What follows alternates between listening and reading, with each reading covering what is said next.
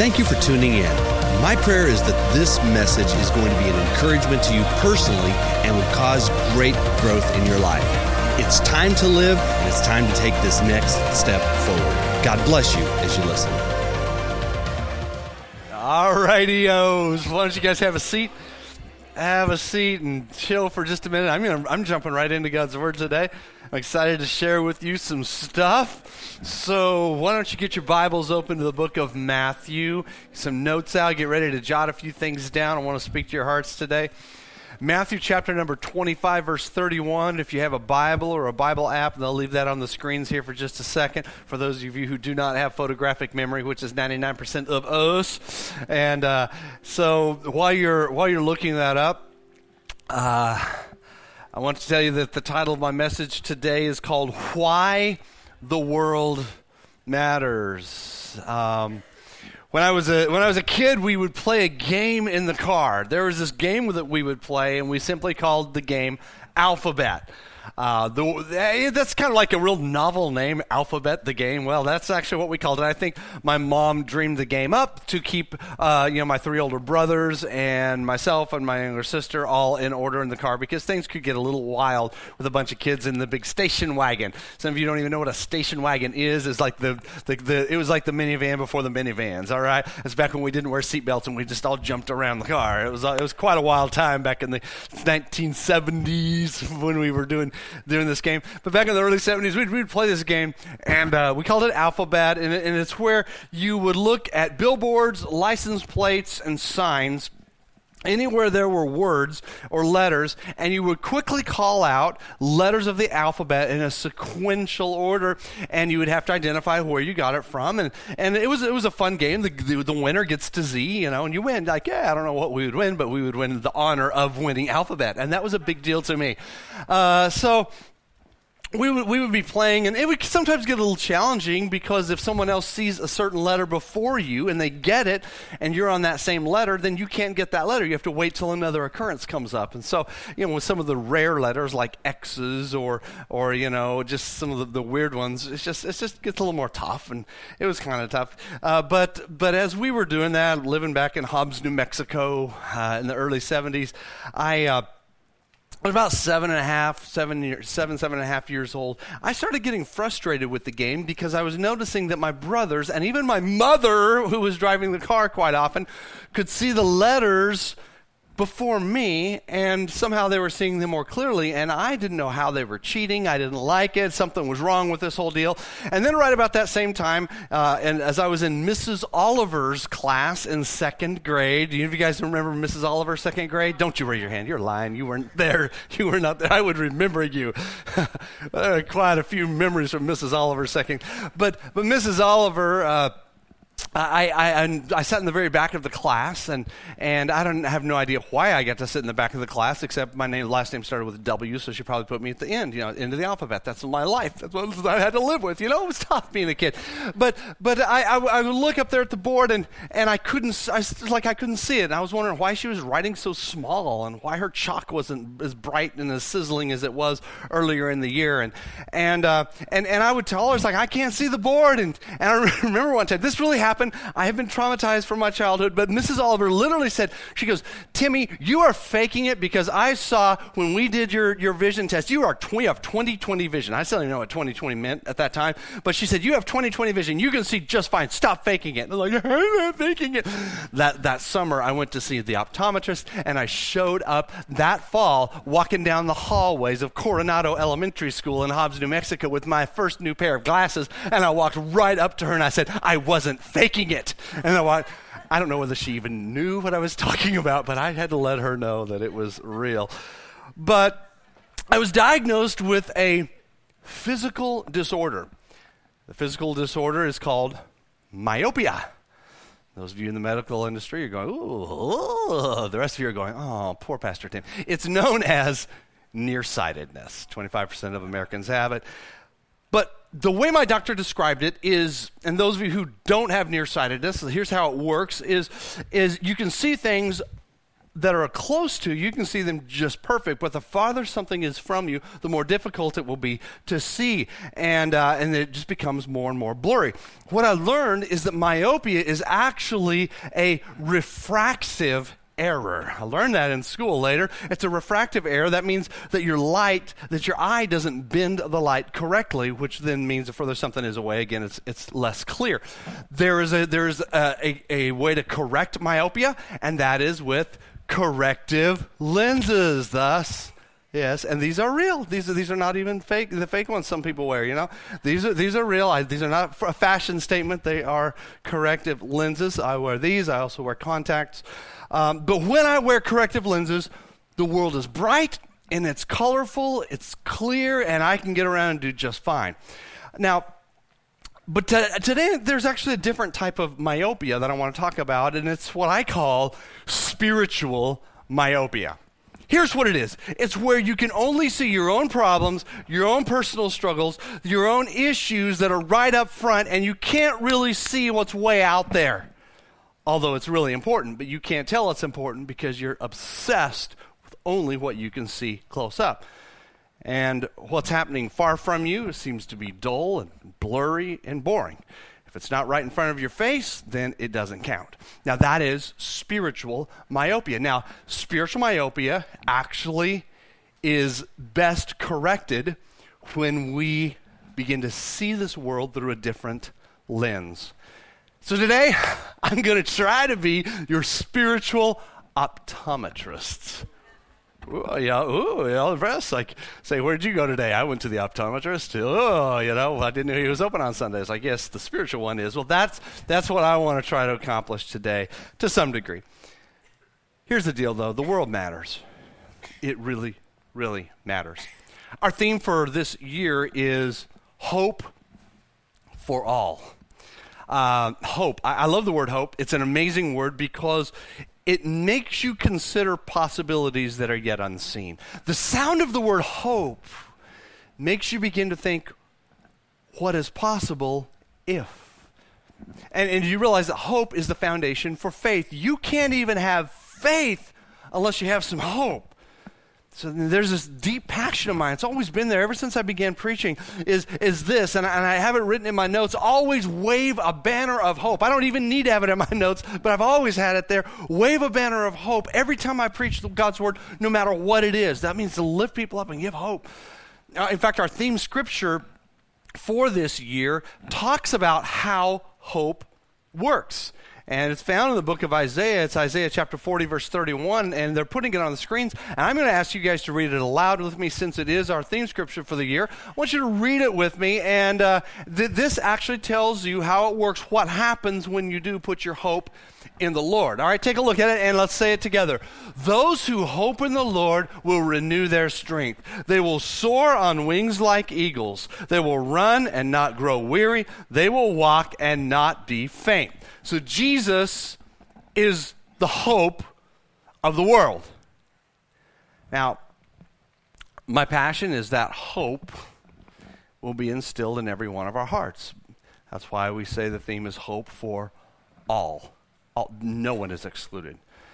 Um, when I was first explaining this to the staff last summer of what the theme would be for this year, I, uh, were, we were sitting around the house and I was sharing my heart with them, and I said, you know, hope hope, what it really means, hope for all means hope for me. You know, I want to have hope for me. In fact, I just finished a series the last three weeks about having hope for yourself to, to, to break free from, from just uh, from these thoughts that just hold you back and pull you down and shame. Um, hope for us. It can be hope for your church. It can be hope for your family. It can be hope for uh, your business, hope for your community or your nation. There's a, there's a communal effort, uh, a communal uh, element to hope that becomes powerful, and we talk about that here. But today I'm taking it to the third level, which is hope for them. it's just them, someone out of your eyesight, someone's a little further out there. And Today I'm asking that we put on a lens to correct spiritual myopia because I really believe that we should have hope for them, which is people around the world, because the world matters. And Christianity is not all about me.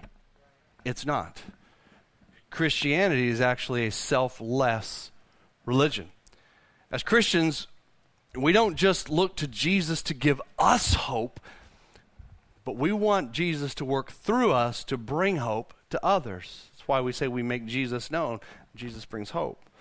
In fact, do you realize that's one of the distinct characteristics of our faith that is not even replicated in any other religion. I'm a student of religions, and I'll tell you, there is no other religion that replicates the, the, that, that message of, of hope that's for all people.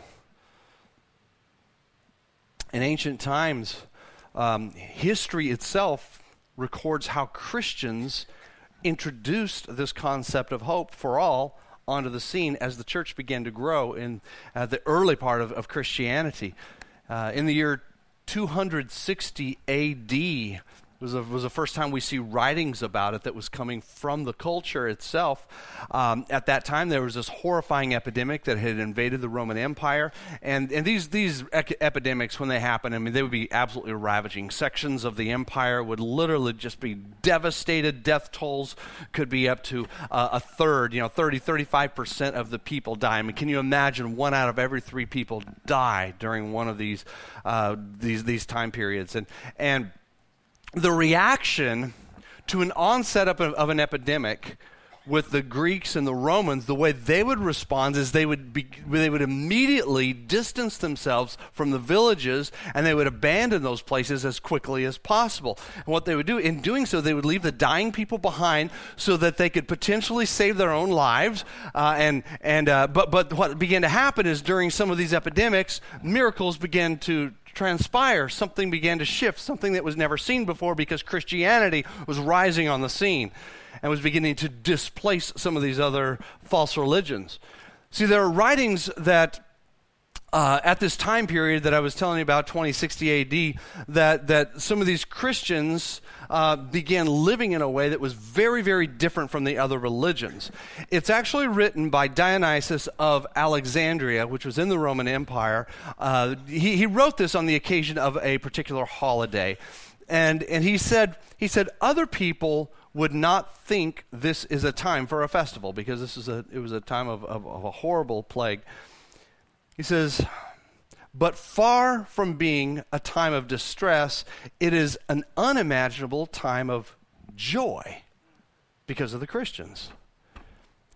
He was acknowledging this huge death rate, and what he did is he noted that, that uh, though this, the, the, the death rate and the, the plague, it, it terrified the pagans, that the Christians actually greeted the epidemic, and he says, with, with the attitude of, well, this is simply schooling and this is testing, and we're going to get through this.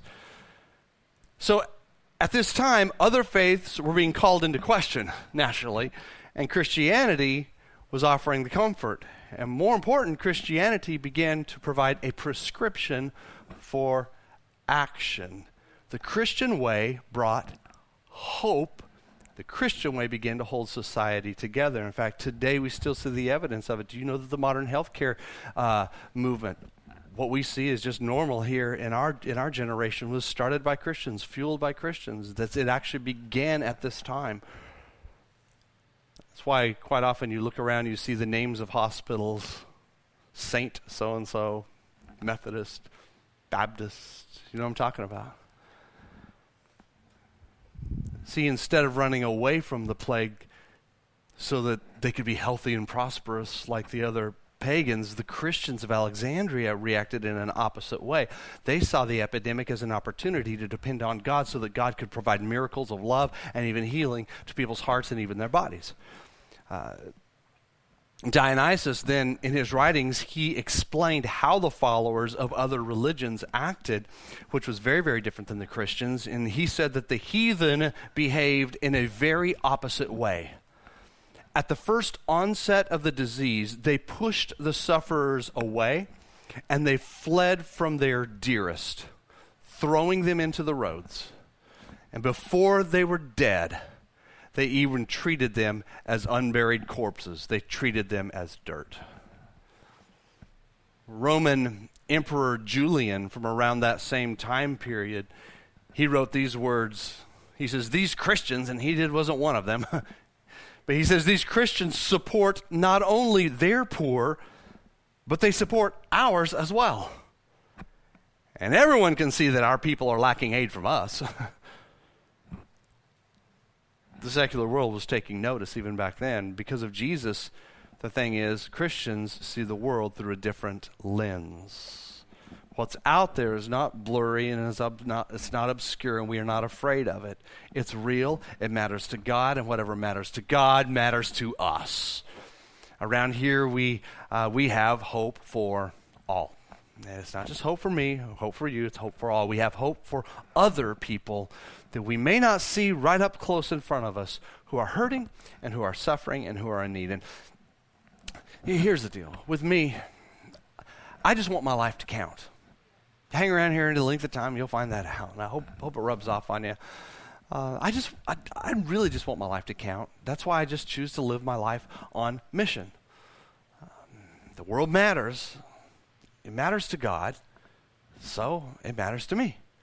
But because the world matters to God, it also matters to us. And that's why that's why you're here. In fact, City Life Church, we really fall into this ancient tradition where Christians love and care for others without merit.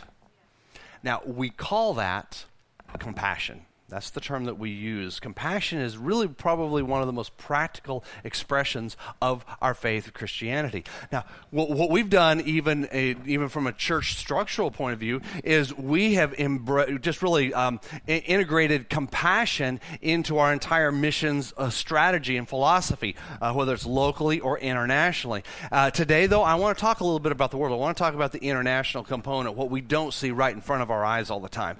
Uh, the, our world mission strategy strategy for this year is threefold. Just want to share it with you real quick. It's, it's threefold. First is to renew world missions commitments.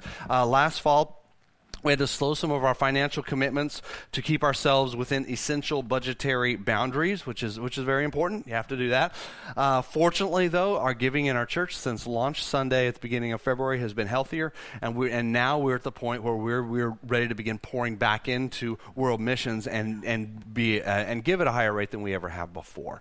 Uh, so, second is we we will continue to fuel church planting efforts, and this is that's part of our international theme, um, as well as locally and that'll be primarily by funding and participating with our partners with Five Stone Ministries. One of the things that you guys don't see, you didn't get to see, but happened like here in this room just uh, just a week and a half ago. Is this room? We had a luncheon here in this room. We provided lunch for people who are planting churches, and we, we provide training and, and relationships and help and hope and, and prayer. And, and it's just a time we had like about three hours we were in here. You guys supported that. You guys put that on, although you didn't even see it happening. You're helping churches get planted. Thank you you. Thank you. That's part of our missions work. That's part of who we're called to be. We're not just here for ourselves. But th- this third area, this is actually a new chapter of world missions that's going to begin this spring, which spring is now, and it's to begin child sponsorship through Compassion International. And I'm going to share with you just a little more about that, how we're going to do that as a church in a moment. But I know some of you are a little more analytical, and I love the analytical mind. So, those of you who are the analyticals, I want you to listen up for the next two minutes because I want to share with you our world missions criteria. We actually have some criteria that we look at for world missions. So, uh, so we, we can determine what we're going to do and, and participate with and send our money to and, and put our efforts into and what we won't do. Five areas, five uh, criteria elements. One is it needs we work only through official missions organizations. That way, let's say Billy Bob from Billy Bob's. You know, uh, I've never met Billy Bob, but just in case Billy Bob from Billy Bob's comes down here and says, you know what, you know what, Pastor Tim, that's that's how Billy Bob would talk. Don't you think that's how he would talk? Okay, all right. All right, I make fun of Billy Bob. That's just how Billy Bob would talk. You know, Pastor Tim, I, I just feel like I'm supposed to go to Mozambique and be a missionary. And so, I, you know, can you guys give me like $50,000 to go do that? I said, Well, what mission organization are you working with? And it's like, Well, I'm just in Billy Bob Ministries. Yeah, yeah. It's like, Well, no, Billy no, no, that's not going to happen. You understand? Because official mission organizations have so much built into them that provides the integrity and the strength and, and the structure that makes these things work well. So we only work with official missions organizations. The second thing that we, we do is we look for organizations that have financial integrity and a history of it. And there are several criteria that we look for uh, in, in that case as well that's a good thing, right? Especially in today's world. Next one is Jesus focused. Let me explain why that is. That means gospel centric, Jesus focused. th- there are a lot of good things that are out there where, where, where we can go and, and uh, meet a need and, and maybe provide some, some medicine and some health care and something like that, or, or, uh, or provide some clothing or shoes for children.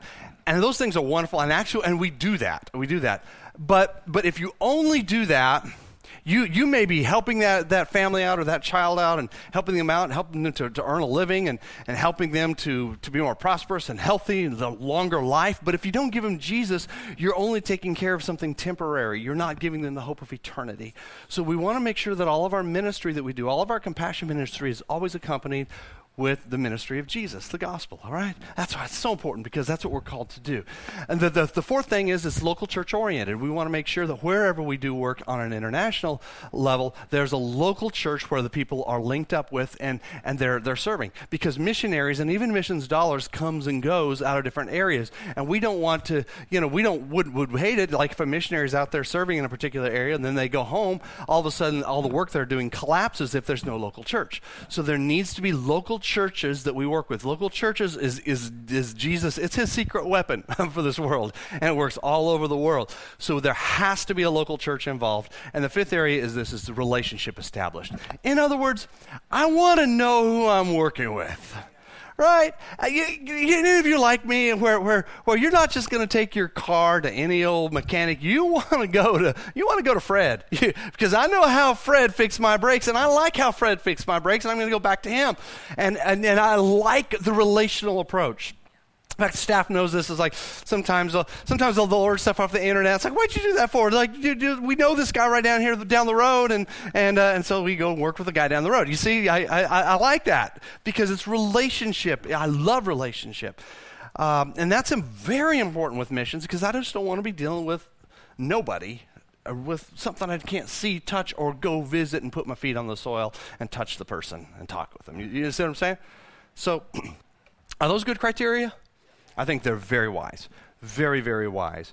Um, you see, this helps us to avoid what I call a haphazard approach to ministry.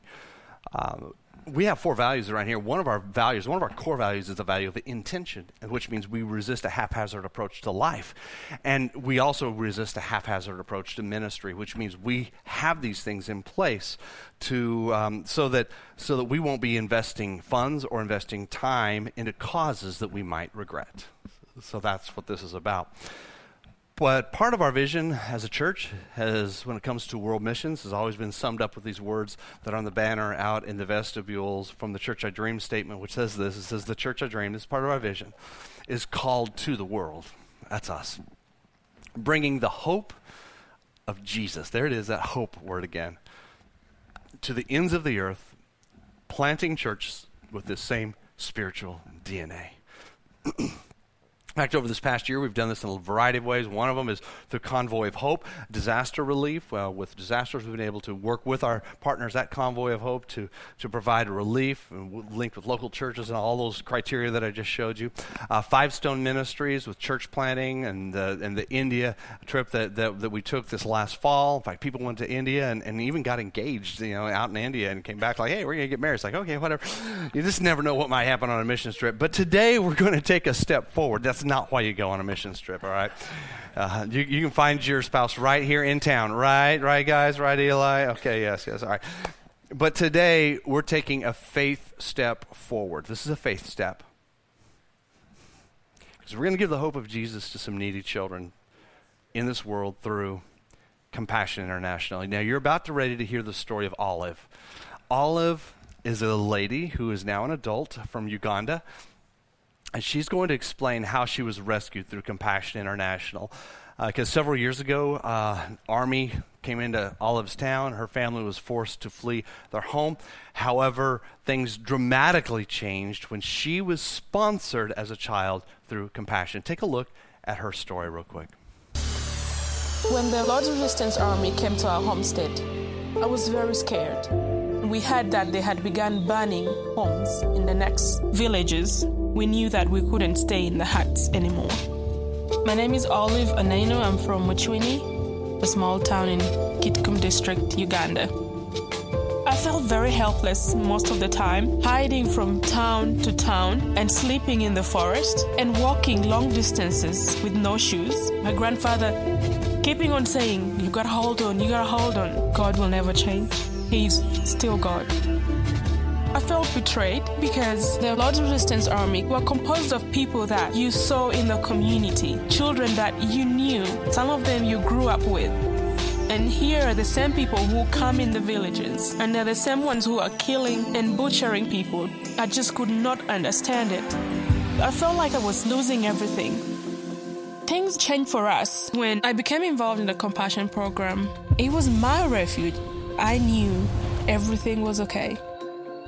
Through the compassion program, I was able to get my first pair of shoes, get a mattress to sleep on, get the best medical care that I needed after having suffered from tuberculosis. I was also able to go to the best school, and all that started because someone believed in me. My life has changed only because someone believed that they could make a difference, that they could release a child from poverty. And I'm here only because Christ lives in me and Christ worked through my sponsors to transform me and to heal me. Compassion made it possible for me to be where I am today by giving me hope. I am a social worker right now in Georgia. I work with a lot of children that have uh, severe and emotional behaviors. It's a challenge, but looking back at the experiences that I've gone through, I look back and say, this was what I was meant to do. My name is Olive Aneno, and I am a life changed. Here's my dream. My dream is that we hear other stories like this in our church, maybe 15 years down the road, because of what we are initiating on this day. I really do. We've had this compassion motto around our church since day one, since the very, very, very beginning, and you've probably heard me say it but it's this is we do for one what we wish we could do for all. That helps to simplify it, it helps us to we, we always go after the one because that's what jesus did. We do compassion locally. We always have since the beginning. Uh, that's that's actually been a huge part of our ministry here in fort worth. But today we're going international with our compassion. Uh, and we know that our sponsorship of children it will profoundly impact their lives personally me explain to you what happens because we as a church, we're going to uh, begin sponsoring children. And each of these children that we are beginning to sponsor, here's what they're going to receive. First of all, they'll receive medical checkups. Um, and these medical checkups often save their lives. They will receive, begin to receive nutritious food on a regular basis. They'll have health and hygiene training. They'll begin to receive educational assistance. They're going to have access to some of the special services in Compassion International, uh, such as surgeries and even help with disaster relief. Um, they will they will be able to receive mentoring to help them discover that they have incredible value as children of God. And most important, these sponsored children will hear about Jesus and they're going to be encouraged to develop a lifelong relationship with Jesus. And all of this will happen through a connection of a local church. Now, in the next few weeks, in the coming weeks, we're going to start sharing with you one at a time the photos of the children that we will be choosing tomorrow. Uh, you're going to get to see their pictures. You'll hear their stories. We'll learn to begin to pray for them.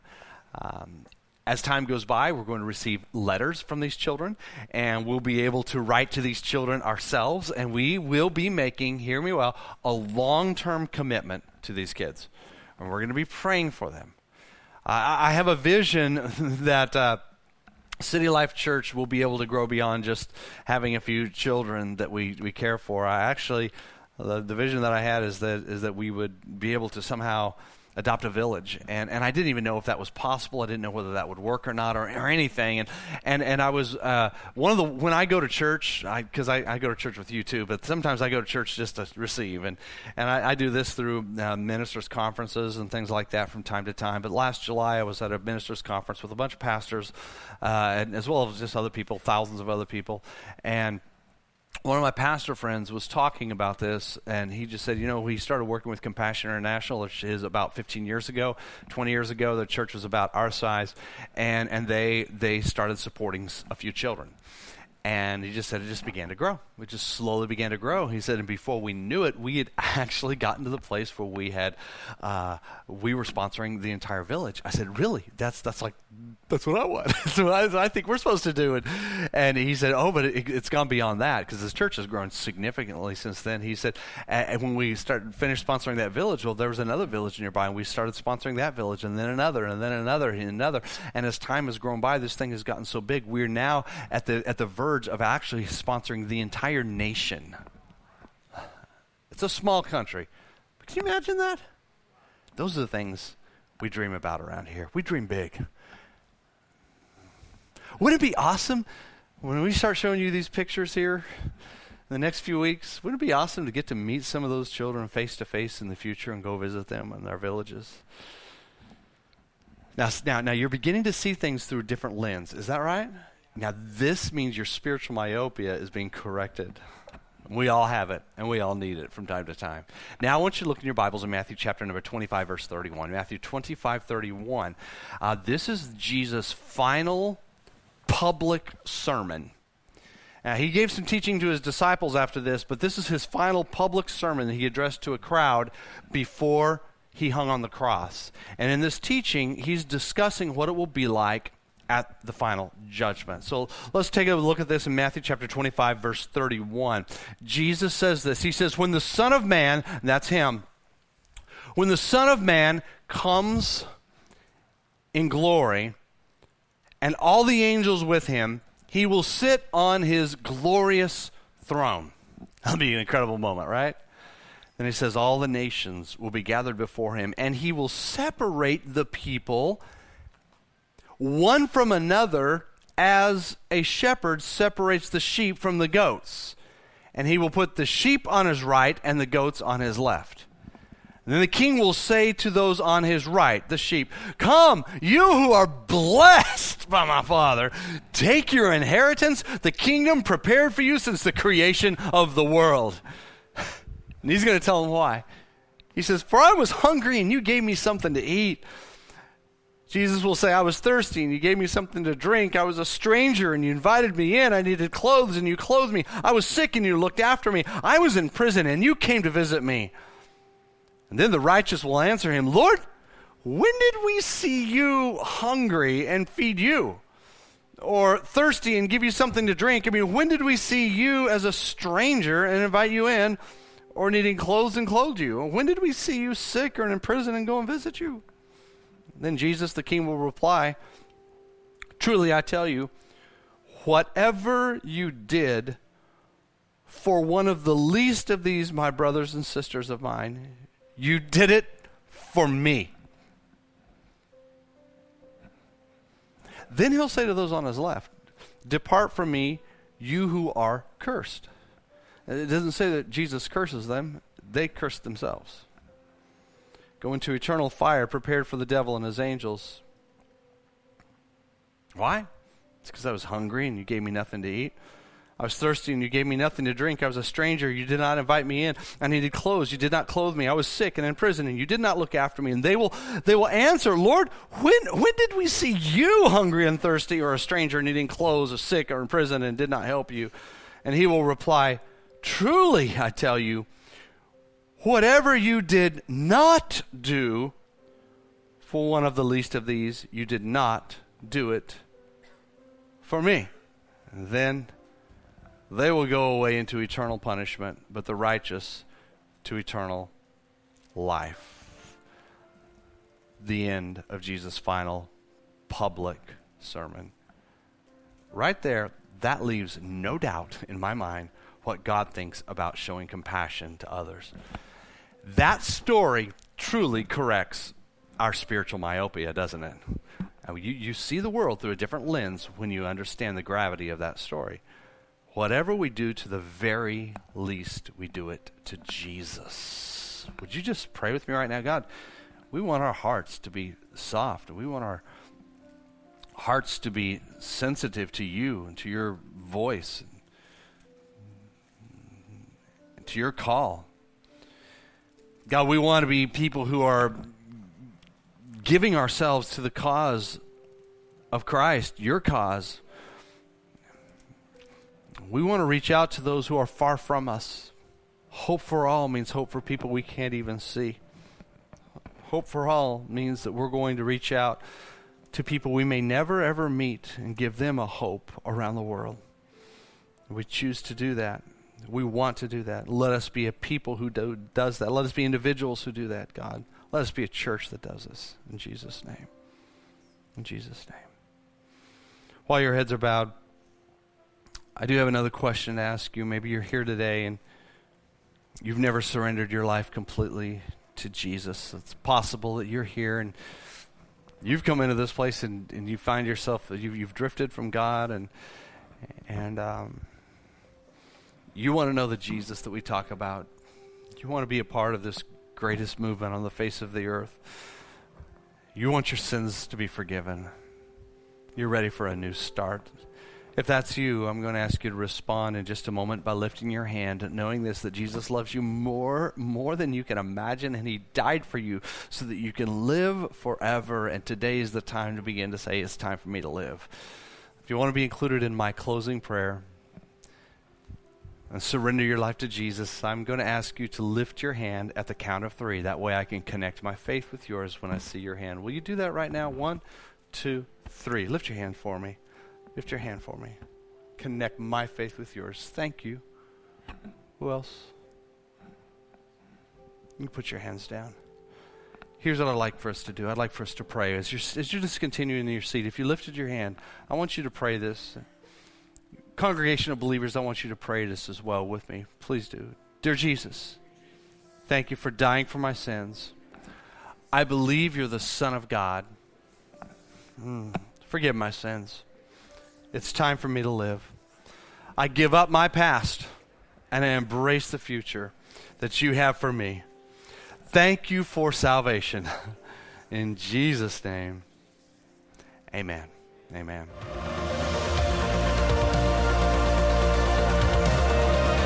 Have you discovered your street of influence? Whether it be family, government, business, arts and entertainment, faith, health and vitality, or education, head over to culturalstreets.com and discover your street today.